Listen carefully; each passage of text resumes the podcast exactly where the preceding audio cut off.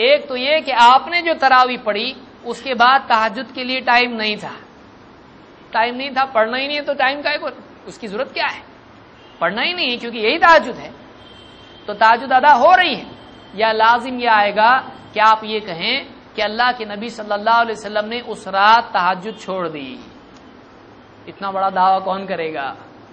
कि अल्लाह के नबी सल्लल्लाहु ने तहजद उस रात में नहीं पढ़ी